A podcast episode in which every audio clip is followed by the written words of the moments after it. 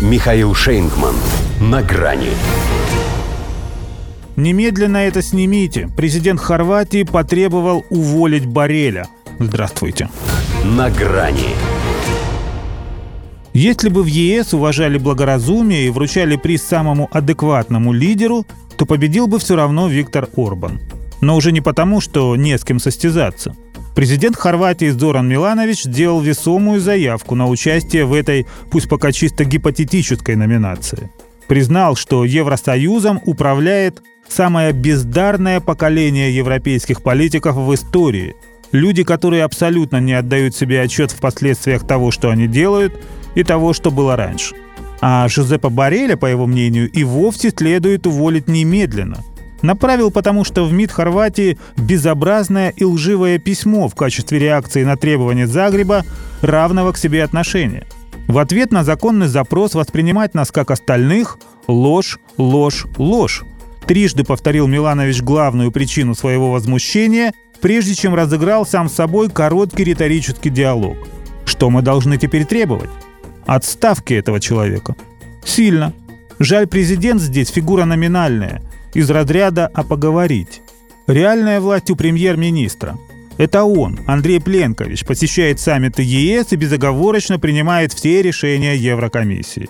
Ибо по части русофобии Борелю не уступит.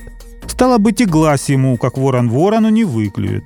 Хотя по Милановичу не такого уж они и высокого полета, чтобы считать их птицами – называет руководство ЕС «комарильей». Пусть и не от слова «комар», но с явным намеком на основные направления его деятельности – жужжать и сосать.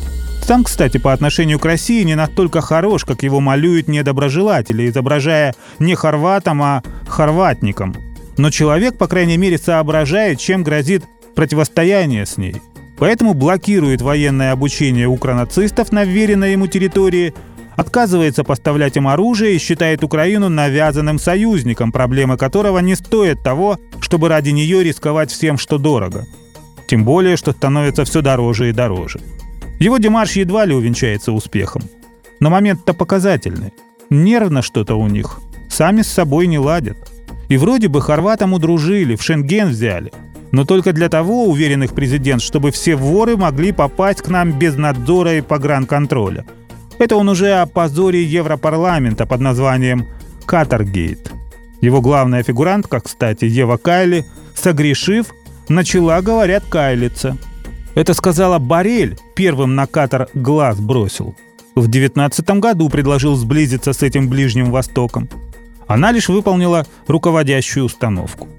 Так что вот значит он какой. Прямой потомок конкистадоров – персона, приближенная к нацизму и писец европейской дипломатии. Хотя мы, например, сразу знали, что убийца – садовник. Ну да, убийца. Они же сами признают, что этот коррупционный скандал убивает у населения веру в демократию. Да и как иначе, если и тут все через Жозепа. В общем, вечер у них там перестает быть томным. И, похоже, не только над Евой смеркалось. До свидания. На грани с Михаилом Шейнгманом.